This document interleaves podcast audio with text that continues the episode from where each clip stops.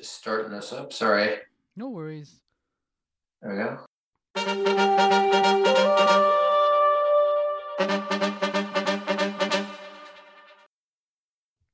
Yo, welcome to my summer lair. I'm Sammy, not your run of the mill podcast host, Younan.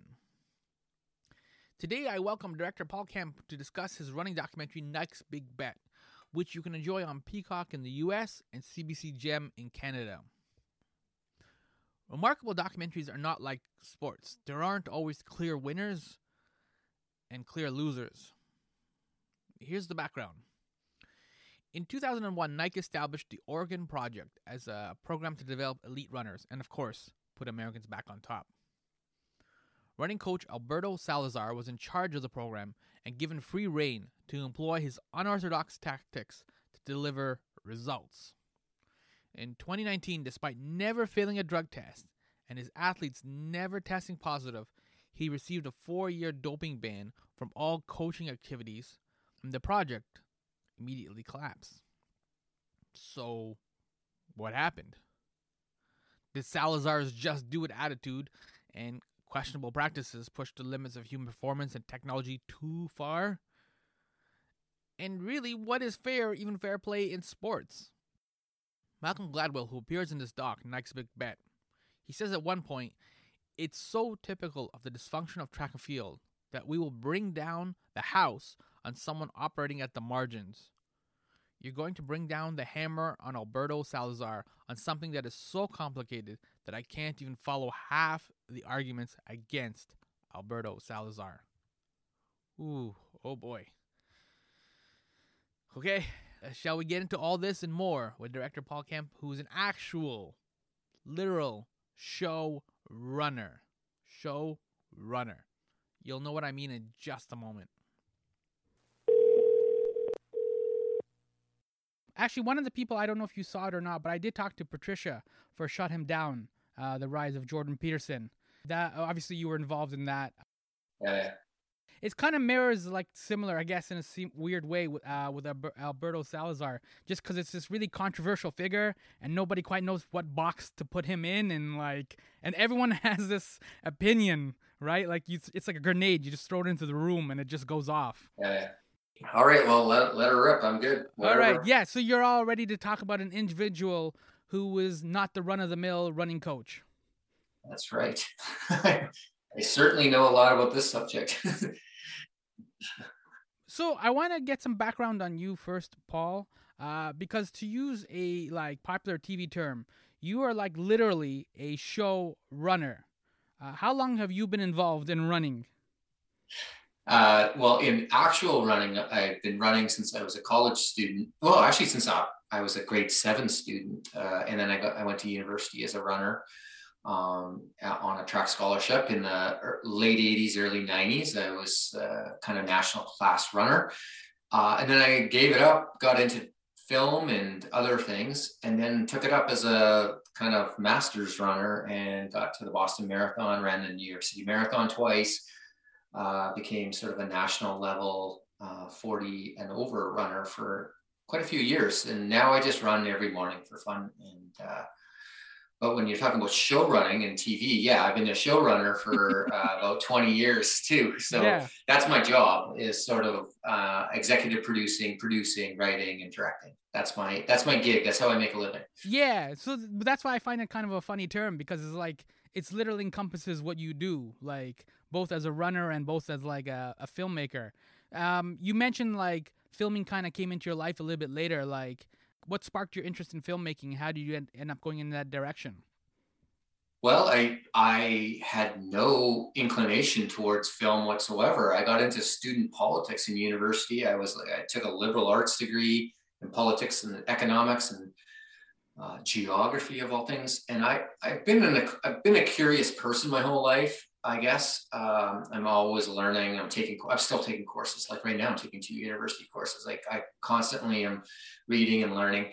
Uh, so when I finished university, I was I, I, took a job. I was working for a lobbying group, doing some work for them, and then I got a, I got asked to be in a documentary in 1994, which looked at uh, how Canada was doing economically and politically across the country, and they hired like seven young people and I got cast. Uh, I don't know how many people they interviewed, but it was a lot. And I got cast. Did that for four months, traveling the country. And then the guy, the guy who owned the company, I don't know, he took a liking to me and he said, "Hey, wouldn't you you want to come in and try and write this thing?"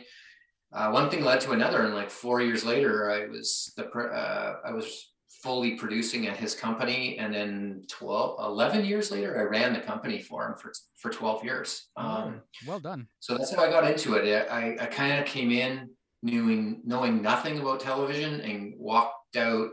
I basically learned all the good, bad, and ugly of the business, mm-hmm. um, which is, which is fun but you know, I, I, ran into directors who didn't know how to direct. I ran into writers who didn't know how to write, um, which is good in, in some ways, but in some ways it was frustrating at the time.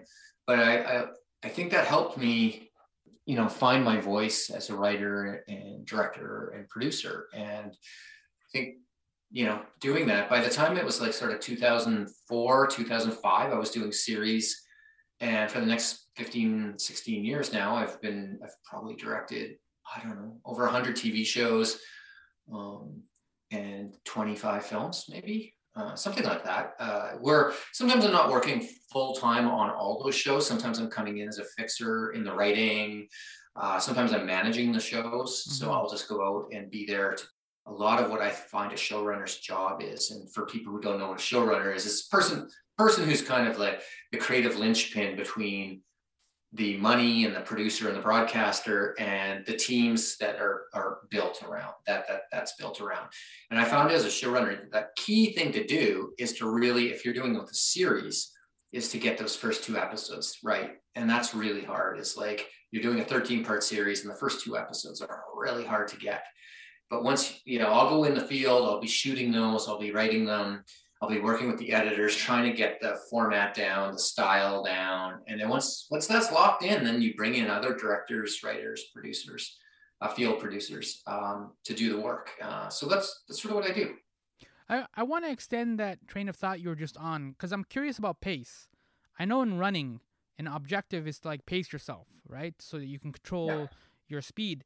And yet, pace is also an objective in terms of filmmaking, right? Especially for documentaries right? You want to pace the documentary so the audience can follow the story, uh, understand the central characters, understand the central issues, right? So this might be cheap psychology, but like in terms of pace, has running like made you a better filmmaker? I don't know. It definitely calms me down if I run in the morning. I think clearer. uh, I yeah, I don't I don't know. I I don't know if that's it or just being curious and open. I, I I think I'm pretty open minded. I did one of those personality tests with five personalities, and like my open mindedness is pretty high. So I'm I'm kind of convinced like if an editor thinks there's a better way to do the opening, I'm not locked into thinking my way is the only way. Mm-hmm. Um, sometimes I'm right, and sometimes I've I've made the right call, but sometimes you got to be open to like, okay, maybe we should try this. Or um, one of the biggest things I find in films, I if you don't lock somebody in in that first five minutes, particularly on Netflix, like my stuff's on Netflix now, Peacock, Sky UK, uh, CBC is my biggest clients in Canada. Mm-hmm. If you don't lock the, the audience in in five minutes, they're gone. They're going to go do something else. So when you talk about pace, sometimes I think you have to run really hard, like out of the blocks. you got to bring the audience in and then slow it down. Mm-hmm. You have to almost tell them what they're about to see in a very bold way so that they're so enticed, but you don't, you're just hinting at all that stuff. And then you slow it down and let the story go. Uh, you've watched a couple of my films, I know. You've mm-hmm. watched The Rise of Jordan Peterson, Nike's mm-hmm. Big Bet. Both of them start with a very intriguing opening, which, if you watch it, you're like, okay, I don't know what, I'm watching here, but uh, I better hang in here because this is going to get interesting. Mm-hmm. So I feel like that's a huge challenge. And I think a lot of the films I watch it film festivals. I, I do a lot of film festivals, documentary festivals. Um, and I find a lot of them are just, they take the audience for granted uh, for that first five or eight minutes. And if you're stuck in a theater, you're going to probably ride that out. Mm-hmm. But if you're on, if you're competing for that Netflix spot, or you're competing for a television spot on a series, you you need to really engage the audience up front. Then let the pace go, and then find the pace of the show after that. Um, so that's something I've learned. I don't know if I'm sure there's other filmmakers out there I totally disagree with me. Um, it's the way it goes. Yeah, and I, I think I'm right about this. I think you know my my experience in selling shows mm-hmm. um, and getting commissions has been based on that that theory, and I, I I'm sticking with it. yeah, the the two documentaries you mentioned, uh, Nike's Big Bet and Shut 'Em Down: The Rise of Jordan Peterson. Some of the criticism I saw uh, for both of them was you didn't take necessarily an interesting track, which is like you weren't openly critical from the get go of who these people were. You want to get to know the individuals. And Nike's big bet is obviously uh, Alberto Salazar, the the running coach.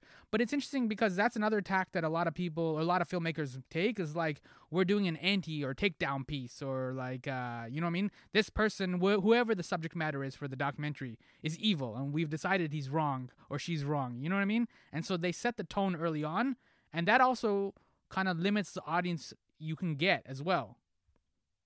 Yeah, I, th- I, think there's a balance at the front too. Like, for instance, on Nike's Big Bet, I'm doing a story about the greatest running coach in history, arguably, or Alberto Salazar. But your average person doesn't know who Alberto Salazar is. I mm-hmm. do because anyone who's in running or reads, you know, Runner's World and all, they'll probably have come across his name and go, "Oh, okay."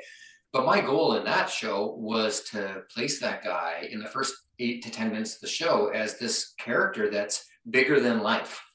Uh, I had to do that before I could really delve into the controversy over him. He gets busted for drugs in t- 2019, or allegedly gets bu- mm-hmm. busted for drugs. Mm-hmm. There's never been. That's what the film's about. Was mm-hmm. did he do it? You know.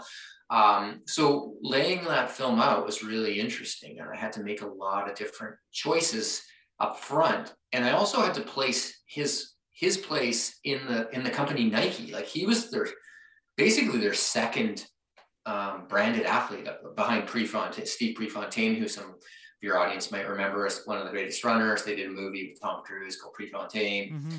and Without Limits with Jared Leto, I think was in that film. Um, those two films sort of brought to lore about this 24 year old guy who dies in 1974, but he was Nike's first superstar. Right after that, Alberto Salazar was the next guy. So I had to tell those stories very quickly off the top so people understood how big Nike is. Like we know it's the it sells 65% of all running shoes in the world today. Like I mean, it's a massive corporation, mm-hmm. but it started as a little little company, and this character was uh, Salazar was one of the like he was one of the key guys. He wins the New York City Marathon three times, and that launches him into the stratosphere. So I needed the audience to understand that before they could get there. Um, so that was key. She, Jordan Peterson is a different character. I mean, he's a very controversial professor. Love him or hate him, boy, does he ignite people on the on different political spectrums. So we came in like, how do we make this guy more intriguing? Well, we had to put him into the place of being probably one of the most impactful professors uh, in the world. Um, he's got massive, he's got four million followers on on YouTube. But I, then again, there's a lot of people who didn't never had never heard of him. So we had to again, when we wrote the opening, uh, mm-hmm. uh, we really worked on that to to intrigue the audience to come in and and ideally, if you get them in the in the in the tent, so to speak, then they uh, they're willing to go. And then that film. Uh, and both actually both of those films we really cut down the middle on those films um, i wanted people to feel uneasy about what they were watching like who is this guy who is this guy really Mm-hmm. And at the end of it, I think in both films, we did a really, I think C, this, the CBC cuts and we were getting feedback like crazy on all both those films um, have been that it did a good job of making you question your presumptions about drugs and sport for Salazar mm-hmm. or uh, the way a professor is is branded by the media and he came so both of them make you think and we didn't get a lot of negative feedback from either side. It was sometimes it was like my, my biggest criticism on the Nike's big bet was, oh, you didn't interview enough women. Um, the story was about a bunch of guys in the 80s and 90s, right? Like, mm-hmm. but um, you know, so I got, I got, well, couldn't there have been a woman who spoke to that? Yeah, I guess so, but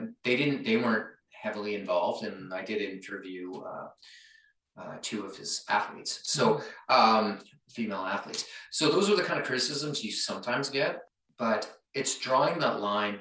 And I get getting back to your question. Yeah, like I, I don't want the audience to know where it's going. Mm-hmm. I want them to think it's going one way and sometimes surprising them and making them think so that when they turn it off, they go, oh. And that's not gotcha, gotcha t- um, films like that. I think, I don't know, they do okay. I, I, I know some of them rank well. Um, you know, like obviously Michael Moore has made a, a mm-hmm. career of taking an idea and going with it. Um, and sometimes pushing the truth on those things and not letting people on the other side have their voice. And I, am mm-hmm. not a big fan of that. I'm a big fan of letting people, because I, I, think it's a nuanced world, and I don't think we can just say it's this or that. And uh, I, I try and I try and carve down the middle, and maybe my shows would sell better if I just picked one side. But I'm not. I'm not going to do that. That's not what I do. Yeah, I appreciate that because it, it's reminiscent of um, the Last Dance, the Netflix uh, Michael mm-hmm. Jordan and the Bulls documentary. A large takeaway for many viewers was that Jordan is quote unquote not a nice guy, which is kind of like a weird takeaway in a culture that cautions nice guys finish last, right? And Alberto Salazar also faces similar criticism or even charges, I guess, that he's quote unquote not a very nice guy. Oh yeah, like, I mean, I think one of the reasons all the uh, the coaching association, Safe Sport, which is uh, you know dealing with abusive coaching now. All these groups have turned against the guy. Uh, the U.S. anti-doping agency. I don't, you know, I think part of it was his personality. He's not. He can be a very aggressive. He's hyper hyper successful mm-hmm. because of what he does.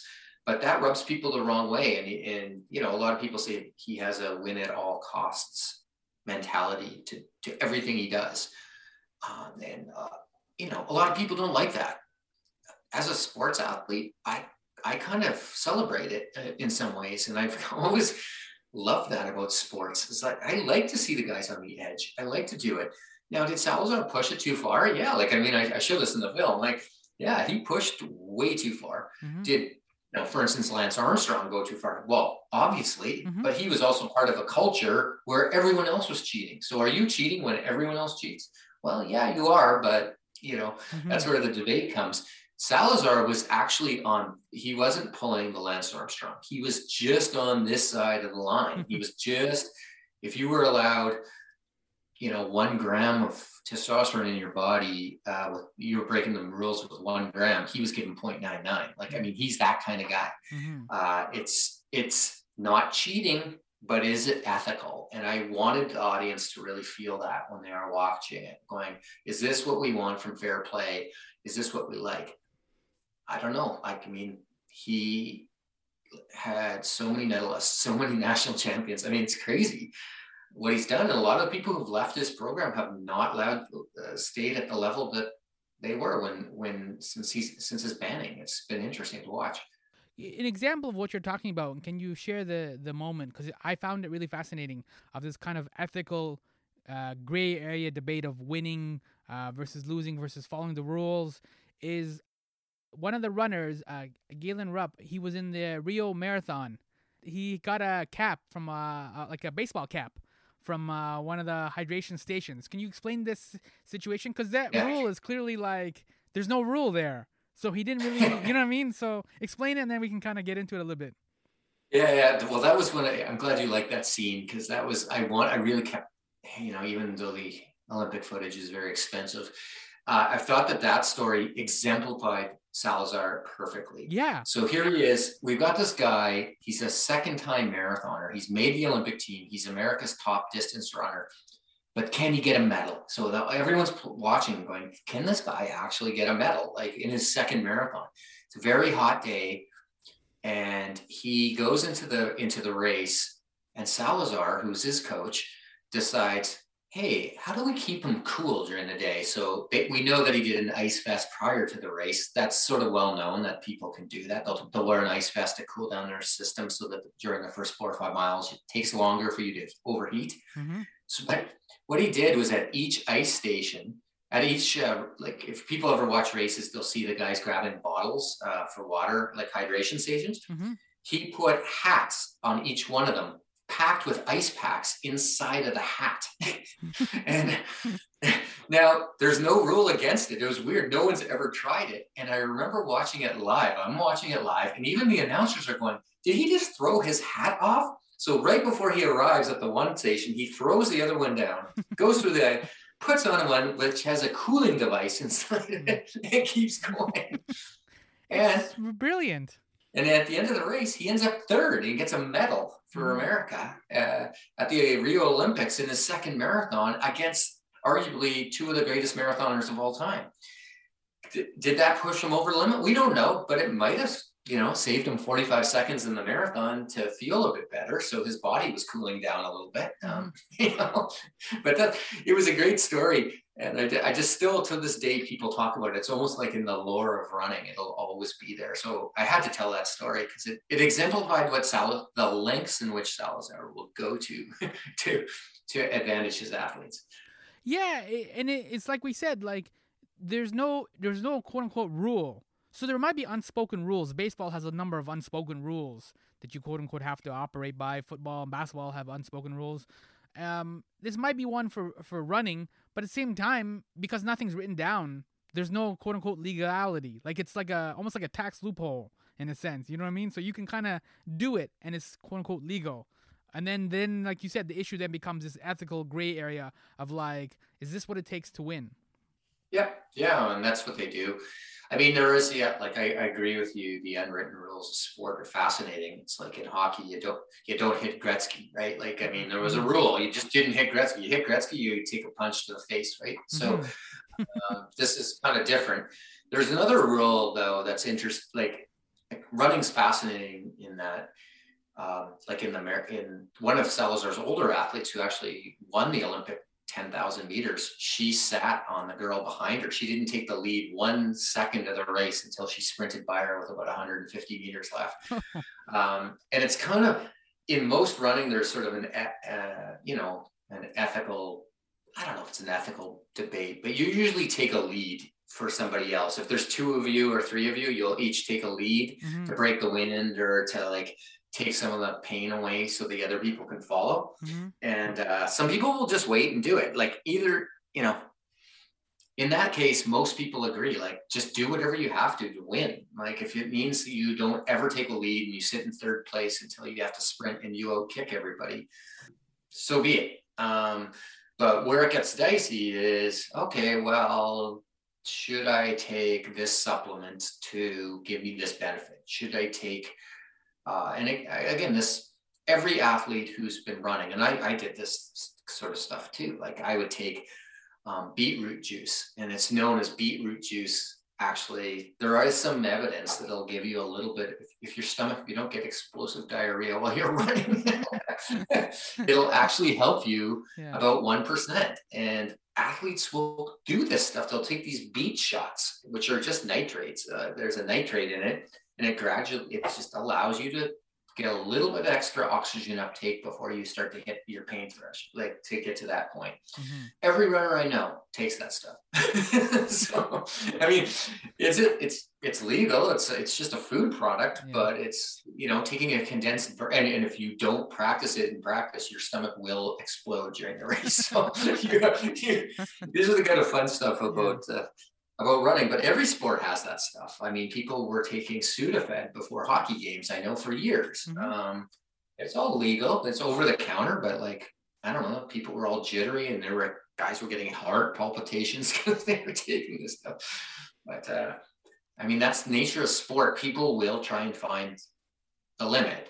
Um, I mean, we knew that in golf when people were using balls that were um, taily round. They had more dimples on the balls, mm-hmm. and then and then finally the sport figures it out and goes, okay, we have to we have to regulate that. We have to regulate the number of balls, how much pressure you can put on it, mm-hmm. this the club speed or the sort of the, uh, the bend on the on the on the club, the size of the club head, all those sort of things. Those things came in so that you're cre- creating a, a fair playing field, and I think that that's what's important in sport is a fair playing field but inside of that playing field, you know, I don't know. Like it's that's where it gets dicey. It's like where where is it okay to just play on the edges of that? Yeah, I mean, because one of the themes that runs through the entire documentary isn't just like you, you said, like fair play and like the ethics of sports. It's also kind of unpacking this culture of winning. Obviously, because you were talking about Nike on one hand, and Nike only wants to promote winners, right? They, they don't like like to sign the bottom feeders, the guy who comes last in the race, right? That's generally not how the Nike kind of thing goes. But at the same time, winning is like a magic trick because if you do it a number of times, whether you're Michael Jordan or Tom Brady or uh, any like sort of long distance runner, if you do it a number of times, it's a magic trick, and people want to know how you pulled it off, right? And the idea of wanting to know how you pulled it off is so that you can distill it down to a formula. What are the five steps? Well, do I have to drink beet juice or whatever it is? What are the five things I have to do to get to this level or to do these things? You know what I mean? It's almost like, um, in, in a weird sort of way, we want like people like Alberto, Alberto Salazar to kind of like do the research, find everything, distill it down, and so then we can then just incorporate it without necessarily doing the work. Is that accurate? I guess. I think so. I, I think Nike um, let's let's be honest. Like Nike waits until those they identify those those athletes are already the best when they're approaching them. Like they're not they're not finding they're not a developmental program. Mm-hmm. Uh, I mean, they have over the years supported some developmental programs and they support the high school guys, but they wait till after university mm-hmm. when it comes to running. They see who's the best and they poach those people and they offer them sometimes not even the greatest contracts in running. At least they'll give them a a contract, but people want to wear Nike because they get to go to the campus. They get to use the track. They get support getting into the track meets, the biggest track meets. Nike supports is the biggest supporter of track and field in the world. It's not even close. Um, so they do all that stuff. So you, you want Nike on your feed. They have the best gear. They've got these new shoes, the Vaporfly running shoes that have everyone's breaking world records. Like we haven't seen world like national world records like this We've never had such a bout of them in um, in the last two and a half years since they this shoe came out. Nike's ahead of the game. All the other shoe companies are chasing them. Um, so people want to be there, even if it's um, a little bit less money. Although now that Nike has shown its cards on this stuff, other companies are, are racing in there and trying to also poach those athletes. Like Andre in Canada here, Andre De Grasse is just a national superstar now. Mm-hmm. I mean, he's incredible. And Puma paid him after 2016. I think they paid him 12 million dollars for a young kid. Uh, and I know I heard the number that they're like it's a massive number that they're going to try and top them up on, and uh, they're really putting money behind the sport of track and field now, which in my view is great. I think Nike was the first there, but I hope the others, like I hope Adidas and and Saucony and and Hoka and all these other companies come in big time. Puma's been just throwing tons of money. Reebok's getting back in the game. Mm-hmm. So I think this is good. Um, so Nike, even though they, yes, they have done a win at all costs, they're, they're also paying, um, they're getting, they're getting kind of slammed about this because I don't know if you've heard about the stories of, uh, well, Mary Cain's story, which is in my documentary, mm-hmm. them supporting her and then, you know, allegations that Salazar pushed her too hard over her weight. Um, that Nike turned a blind eye to her complaints about the program.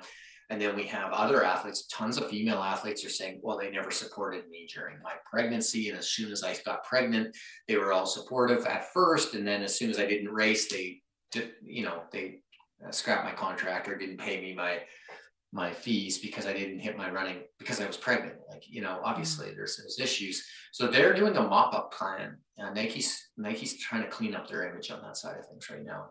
Um, and maybe they, like hopefully they get to they get there. Uh, but at the same time, you know, again, like Salazar, I have a love hate relationship with Nike. I wear their shoes. I think they're amazing, but they sometimes do things that corporations do, and they act kind of belligerently um, they sometimes act like bullies mm-hmm. and they pay their way to doing that. So it can be kind of, you know, kind of uneasy. Yeah, it's an uneasy relationship with that company for most runners, I think. Picking up on that thread, because there's a number of people in the documentary from athletes to sports writers, but one individual that stands out is Malcolm Gladwell. And he seems to, I'm, I'm, I'm kind of putting words in his mouth, so you can correct me if I'm wrong, but he seems to view uh, Coach Salazar less as like a running coach and almost more like someone who functions like a cult leader. Like he's trying to unpack and trying to understand the motivations of this coach and how he got here and who he is. Yeah, I don't, I don't think Malcolm thinks of him as a cult leader. What I think is is that he appreciates what Salazar's trying to do. Like what what Malcolm's been obsessed with is the idea of the human limits. And he thinks that Salazar it probably is the coach that best exemplifies any human on earth who's tried to find the limits. And so when he talks about it, there's a scene in the film where he talks about Salazar as a as a young kid. He he wants to be the best runner as a high school kid in North America and he is basically. And so he has a fever of 103 or 104 his parents they like get to sleep and it's snowing outside and he sneaks out of the window like shivering goes for a five mile run in the freezing cold and comes back and sneaks back into bed. And that story is it's a pretty famous story.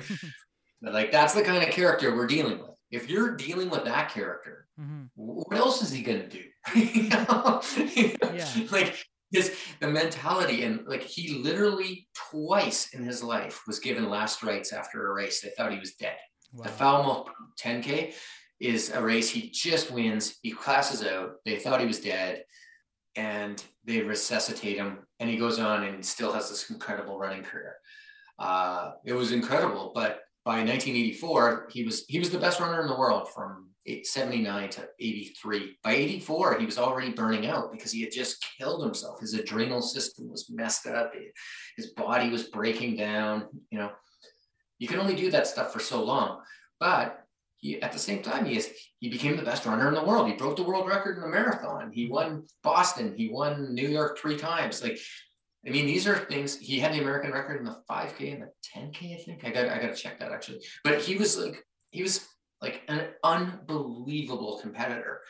And then he goes into sport, gets hired by Nike, who thinks the same way he does, and, and, creates what's called the Nike Oregon Project, and they become the most winning track club in American history. I mean, it's it's incredible story, actually. Yeah, uh, both this. And his goal too, I like that you underscored it in the documentary, his real focus was to get quote unquote American running back on track. Uh, this was that period after where I think a lot of people know or have seen like on the news and stuff. A lot of Kenyans and other African uh, runners were winning like Boston Marathon and kind of famous marathons like that. And so Americans were kind of like getting embarrassed in their home country more or less. So they, he wanted to get them back on track. And so again, there's also this kind of like uh, representative pressure, I guess, right? Like there's a there's a lot of pressure coming in from different things. Obviously, in sport, you want to win because there's a winner and there's a loser. But there's also like you know when you're representing your country and stuff in a, in uh, the Olympics. Again, that's an extra level. It's not just now a race. It's it's that representation as well. So to do all that, you really needed somebody with a strong personality and a strong corporation like Nike. So it's kind of like it was a solid marriage in a way.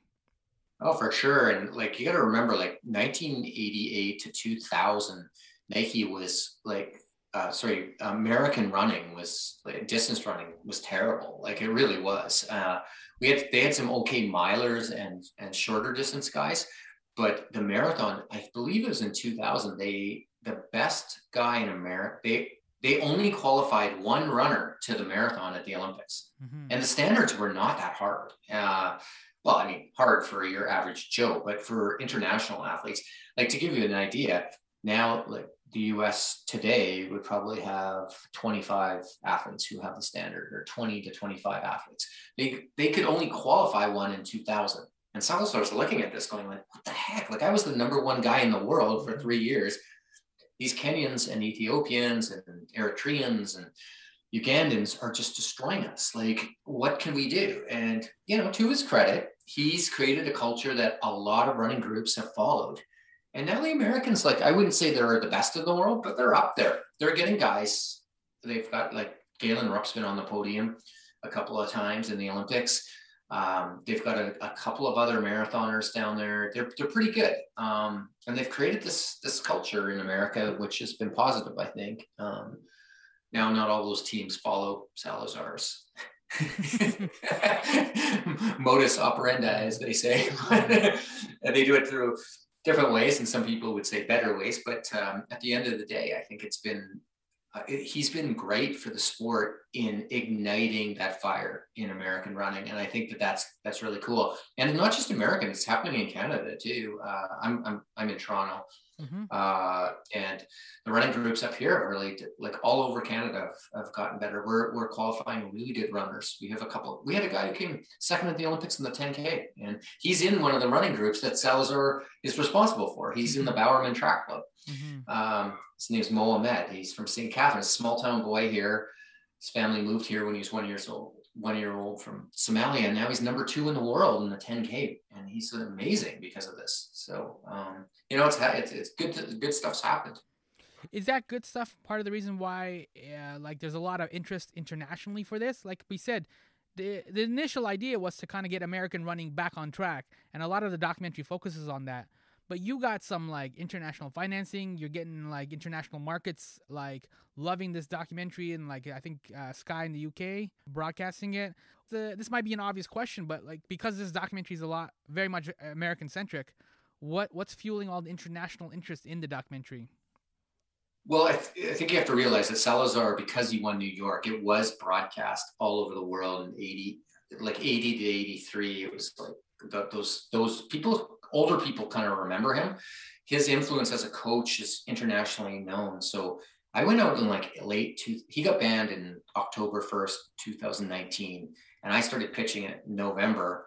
And I thought, oh, I wonder if this will sell. And like immediately Germany and England bought on. Like it was, I go, what? Like, how's this happening? Mm-hmm. Well, I mean, he coached Mo Farah, who was the number one sportsman in in uh, the UK in 2012 to 2014, I think he won like Sportsman of the Year three times. Like, so, and that's his coach. So you got to realize like he was well known internationally. Um, so part of that was, I think I, have sold 82 countries now. I think we're maybe up to 85. I know I got to check with my distributor, mm-hmm. but it's doing very well internationally. Uh, CBC bought it because we had a couple athletes who were in the program over the years. Um, yeah, so it's done well, but he's he's you know he's kind of like you know Roger Federer or like you know there's certain athletes that transcend borders, and I think he's one of those guys. And I think the other thing I had going for me is that the Tokyo Olympics got pushed back to 2021, mm-hmm. and everyone was looking for big sports stories leading up to the Olympics, um, and that helped. Uh, I, I got a lot of sales right before the Olympics. This this show uh, played all over the place. I Germany and France did national broadcasts um, on the 20th and 21st of July, and the Olympics started on the 23rd of July. So, mm-hmm. well and the doc did really well over in both markets. And then National Geographic picked it up, Amazon picked it up in Australia and New Zealand. So yeah, it's done. It's done, and Peacock picked it up in the United States, which is uh, the NBC station, because again, they had the rights to the Olympics. So mm-hmm. I think they wanted to make sure that athletes, I mean, uh, sports fans were also finding it. So mm. we got a huge number of comments on the film right before the Olympics. Uh, so, yeah. yeah. Alberto Salazar is obviously not in the documentary. Was that like kind of like a, I guess, side stitch? Is that the running term to like the story that you wanted to tell? Because like, did that impact how the direction that you want to take the documentary in? Yes, uh, of course like if he if he was in the film, I would have had a total made a totally different film. And actually, I was talking to the ESPN guys, and they had watched it. I've, I've talked to the top two guys there. Um, they were at Hot Docs this year, and they really enjoyed the film. And they said, like, look, if you had had Salazar, this one might have been a go for us internationally. Mm-hmm. Um, for 30 for 30 or whatever. Uh, but they said, you know, we need people who are going to tell us a, um, a glimpse of their life or something that we don't know, you know. Uh, and, and if you watch 30 for 30, that's what they do. But Salazar, you got to realize, was in the middle of his arbitration with the appeal court, the, the court of appeal for sport in Switzerland. So he wasn't, he, when I was filming this, he didn't know if he was going to get let off or if his appeal was going to be heard. And his, I had contacted him several times. I know he was reading my emails because I I would get phone calls from his friends and like, um, and I know we watched the sizzle reel. He did all that. Like I had, I had sent him things and I said, okay, I'm going to give you a drop dead time. And then his lawyer called me. We talked off the record a few times. And bottom line is they didn't want him saying something that could jeopardize his court case. And if the film came out before they had announced the court case, he was out. So anyway, it turns out he was out anyway. He didn't win his court case. They, that's just come out in recent months since, mm-hmm. since the film. It was actually a couple months after the film released. Um, but yeah, I would love to talk to him. I still want to talk, chat to him actually. Um, I don't know how he's doing. Like I imagine he's not doing well. I mean, he's been he's lost his career. He's he's you know like been thrown to the scrap heap a little bit of track. Although he's back in 2023, so we'll see. we'll see if Nike picks him up and if Nike brings them back. I don't know if they will with all this negative um, press about him, mm-hmm. but it's still as my film I think shows, it's not clear that he broke any rules, and I think he's got a good case. I don't think he should be gone. I think he should be back. Yeah, there's also the other aspect of uh, I mentioned like winning is a magic trick, and I noticed too like with a lot of sports, uh, specifically stuff like the NBA or like Tom Brady for example, people like uh, when people win, but there's a there's this weird line of like winning quote unquote too much, you're winning all the time. Yeah. And I, I've never understood that because that's the whole point. Like, if you're playing a sports, like, and you're gonna keep score, you're gonna have like a finish line then you should try to win, right? And if Tom Brady walks away with six Super Bowls or seven Super, whatever he ends up retiring with, then it's like he was a good winner. Jordan walked away with six rings, right? So um, I never understood the criticism of like winning too much, but I think this is also kind of contributing to that that kind of resentment that like Alberto Salazar and his uh, runners were quote unquote winning too much. Oh, for sure. Uh, I don't know about that. I think they were they the feeling was that they were winning by skirting the rules of the system more than anything. I don't think people like Galen Rupp's still the greatest runner, like distance runner in American history. There's no mm-hmm. little doubt. Like he, I mean, he didn't win the Olympic gold. Well, he hasn't yet. He might have a shot 2024 for the Olympic marathon. I mean, he's he's up there. He came second at Chicago just a couple weeks ago. Like he's a he's an amazing runner um, who's up there. Is he the best? I don't know, but you know, we've the America had a winner. Billy Mills won in 1964. Like, I mean, you could argue he was better, but I don't think so. If you look at all like Rupp won 10 national championships. He's made like, I mean, he's had an incredible career and he's an amazing runner. Um, so I don't think people begrudge the winning so much as the feeling that the winning comes from a bad place. Um, like we all, they all celebrated Lance Armstrong. I, I remember people like it was so obvious mm-hmm. when, everybody else was drugged. Like I, I remember talking to my friends who just couldn't believe that there might be drugs in sport, and I was like, "Are you like serious with this?" yeah. like, and then what comes out is that every person was on it. Now they're they, the testing is so much better, and they they've got these uh, they're called uh, passports. You biological passports. You have to take a test early in your career when you're a junior athlete, and then sort of tests your limits of where you are mm-hmm. on a natural. And they didn't have those before, but so it's harder to get away with like massive doping. You can probably micro dope now still, um, and there's some theories that Salazar was involved with that, but I never saw any evidence of that. But there's definitely um, ways to push the limits, and they're they're saying sprinters are all like there's a there's a legal limit and all the sprinters in the world are just below that legal limit. They're passing all the tests getting tested all the time but are they cheating? I've heard those stories over and over again. I'd like somebody to find the uh, find a chemist to uh, blow the whistle on that.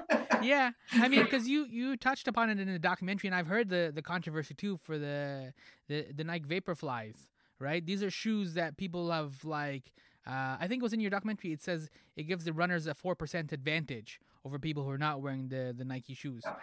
The idea that like yeah okay obviously you can kind of test for doping and like you said there's a biological passport and these kind of things, but then it's something as simple as like having Nike designed shoes that might somehow enhance or give you a little bit of speed or energy or whatever it may be, just some sort of edge.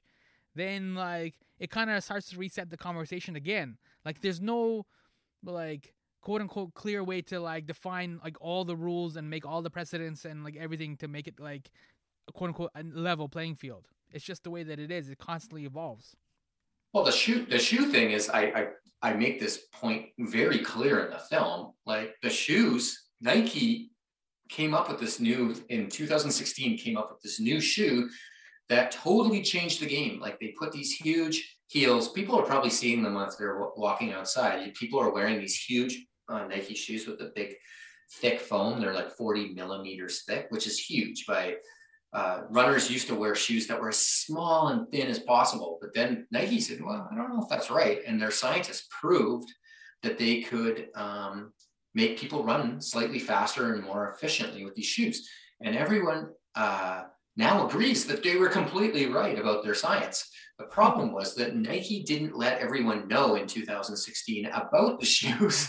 so the prototypes were being worn by all of Nike's athletes. So there is an argument that in 2016, Nike basically there, if you were wearing a Nike shoe, you were advantaged and probably had a better shot at winning the Olympic gold medal in anything where those shoes were were being worn.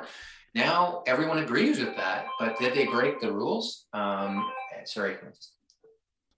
Yeah, did they break the rules or not? Well, they say they followed all of World Athletics rules, and I, I don't know. There's it, there's a debate there, uh, but definitely certain athletes were not like were at a disadvantage, and that kept going until 2020, till the other shoe companies started develop, developing uh, new shoes to match them. So again, the times have dropped. We like it's well known now that the Olympic, like the world record is 201 38, I think, for the marathon. Two hours, one minute, 38 um, in a legal race. Uh, the guy did break two, uh, Eliud Kipchoge did break two hours in a, in a uh, sort of, they ran with people blocking the wind for him and they mm-hmm. didn't drug test it. I don't know, uh, who knows. And it was perfectly, they found the perfect day to do that. But let's say it's 201 38. Before these shoes, the record was around 203 30. So it's about two minutes. And everyone agrees, like almost every scientist agrees that these, for the top runners who are highly efficient runners, it's about two minutes per marathon and one minute per half marathon. And that if you look at this at all the results, everything's faster. So if you're wearing the old shoes now, you're at a huge disadvantage. What's the difference between that and what Salazar was trying to do with, uh, you know, giving these guys like, you know, an L-carnitine, which is just an amino acid injection, right? Like mm-hmm. legal, it's a legal product, but he was doing it, and it's like, okay, is that a little sketchy?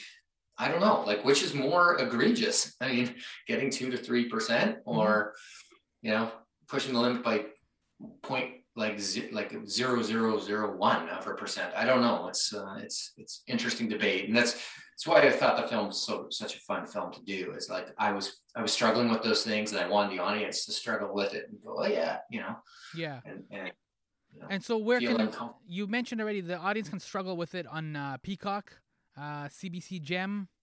Those are yeah. the two in North America, right? Those are the two locations. Yeah, yeah. Sky UK, it's streaming in Sky UK. It's on ZDF Germany, Arte France, um, Amazon in the UK and Australia. And National Geographic has it streaming, I think, in Belgium and, and Holland.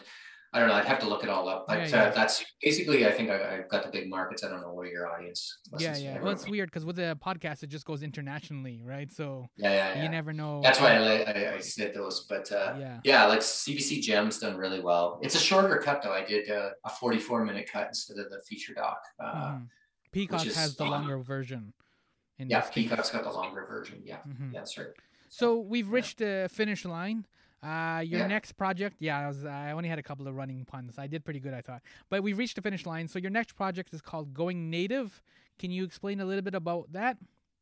Oh, that's a series I've been doing. I'm a, I was the showrunner for season one of Going Native, uh, and we're in season two. It's a, a big issue in Canada is uh, the Indigenous uh, people, the first we call them First Nations people here. Uh, they uh, how they've been treated in Canadian history. Um, there's a lot of negativity in that space about like what's called residential schools, all these sort of big issues, and they're really important issues to Canada. And what I've been, what I was approached by APTN to do was come up with a series that would um, take a brighter look at the Indigenous experience. So we've been working with a very lighthearted, he's a humorist, guy named Drew Hayden Taylor. He's a really funny guy. Uh, we go around North America actually, um, and we tell the ways that the weird and wacky and so, sometimes deep and profound ways that indigenous people are changing the world uh, in in good ways. Mm-hmm. And so we tell these stories. It's a very positive sh- show. It's really funny. Like, well, we were out with the uh, these like ten uh, kids. Uh, they were Mi'kmaq uh, youth out on the Nova Scotia coast, and they've started up a surf club. Um, nice. So they're it's an indigenous surf club, and mm-hmm. they're and then we met with this guy in the same episode who's like 77 years old. His name's Billy Cook, and he's a Mohawk, and he races cars. And he's one of the top dirt race car drivers in the world at age 77 and he's got like he's known as the mohawk express.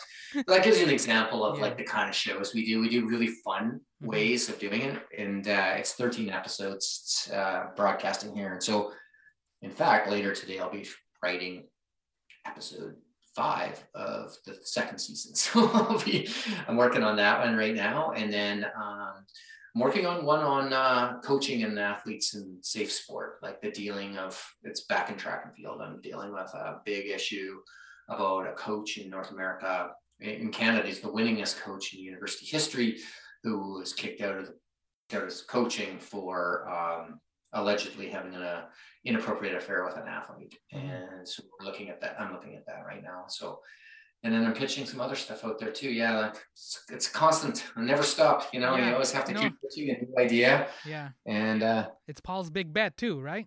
Yeah, I'm working on something on the Bitcoin area too. I've got a big idea that I'm working on. It looks like it's gonna maybe go. I gotta sell it though. So All right. I've got hopefully that pays off. Get it? Well, we'll see. Yeah. If they pay me in Bitcoin, I'll be okay. um, so yeah, the documentary is called Nike's Big Bet. As he said, and as I said, it's on CBC Gem if you're in Canada, uh, Peacock, the longer version if you're in America, and he mentioned some of the other markets. Where can people find you online to talk about uh, running, Bitcoin, going native, all the other kind of stuff you're into? Well, I'm just at uh, Paul. You, can go to my website and find me. I'm I'm on Twitter at Paul Kemp 800. That's my my race I used to race. Mm-hmm. Uh, so I used to run the 800 meters. That's sort of my my handle. Uh, and then uh, I'm at they can find me at my website paulkempproductions.com. So you can see all my stuffs up there, all my films and some of the trailers, or they can go to my IMDb and check out all the stuff I've done over the years. So. Okay, so we covered quite a bit. We covered that you are literally a show runner, uh, both both words. Uh, the film is called Nike's Big Bet and that uh, you like to kind of get into it and kind of explore uh, these kind of controversial figures um, and yeah. to kind of get a better handle of them that you're propelled by curiosity more than by yeah. verdict if that's a good way to put it that's right yeah yeah and if you don't change your mind then what are you doing this for like if you if you can't change your mind you might be right when you go in with a hunch but you might be wrong so you better you better keep that in the back of your mind because that film might take you in a totally different direction. And that's that's actually the most exciting thing about making films sometimes. So that's it. Oh, great. So we can end it there. That's a positive note. Thanks for uh, hanging out and uh, thanks for the documentary. Uh, I do like you mentioned the 30 for 30, and I do like the fact that like we have this kind of explosion of like sports journalism. There are all yeah. these kind of stories that are happening um, you mentioned Lance yeah. Armstrong. I didn't know anything about Lance Armstrong. Obviously, I knew who he was and uh, Live Strong. Yeah. I knew the kind of like headlines, but I watched the. I think it was a two-parter uh, for uh, the Thirty for Thirty, and. I didn't realize at the time, like you said, like everybody was cheating.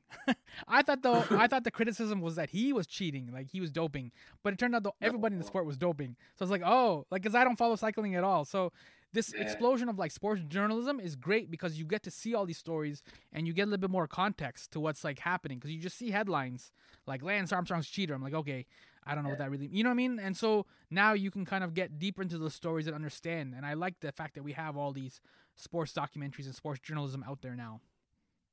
Yeah, I like it as long as it doesn't have too much of that sort of feel of the of the. Uh, I feel like some of the films out there in the sports realm they're too they're too like boosterish, if you know what I mean. Like yeah. they just they want to correct they, the like narrative. as opposed to critical sometimes. Like and I like I loved uh, ESPN's uh, Once Upon a Time in Queens. Have you seen yeah, that? Yeah, yeah, the the Mets, the '80s Mets. Yeah, oh, four so parter. I watched it twice. Yeah, four parter is really great. And again, that I'm not a baseball guy, so that was not a story that I knew. But all those yeah. guys were characters and just that New York City oh, vibe, oh. and like it was, yeah, it was a lot of fun. When he he chose the director i gotta give him credit like he he chose to make new york as part of the character like so every scene he's doing with baseball he's mixing it like there's a shooting on the subway or there's like this you know yeah, yeah. and i i thought it was a really creative way of doing it and I, it was almost frenetic actually but in a weird way that's what new york was in the 80s and he tried to make that feel come through and i think they just did a beautiful job on that film. And i loved i loved it all. I watched it i watched it i don't know i watched the first i watched it right through and then i've gone back and every time it's on tv i turn it on and Yeah, just yeah. watch it. I love it. I love the characters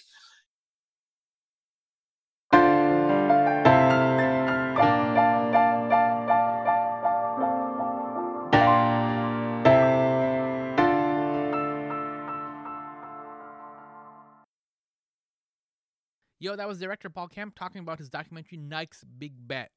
I am Sammy, host of My Summer Lair. Oh, yo, these conversations, they give me a runner's high. Because there's no clear consensus on these individuals. I'm not willing to sacrifice nuance for the sake of a comfortable or even an easy narrative. Plus, I've read enough comic books to know that oftentimes, even the bad guys or supervillains don't always see themselves that way. Sometimes they're coming from a good place and truly just want to make things better. Granted, their methods or their execution could use work. You know, like, wrestling is fantastic because it's clear.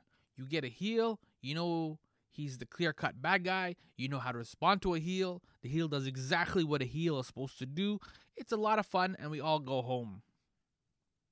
I'm so grateful, so grateful real life is messy and we have an opportunity to work through these issues, not necessarily to arrive at a unique consensus or even a final verdict. Rather, to know what we want and how to build an individual life, the life that we want to lead, as well as what kind of society we want to participate in.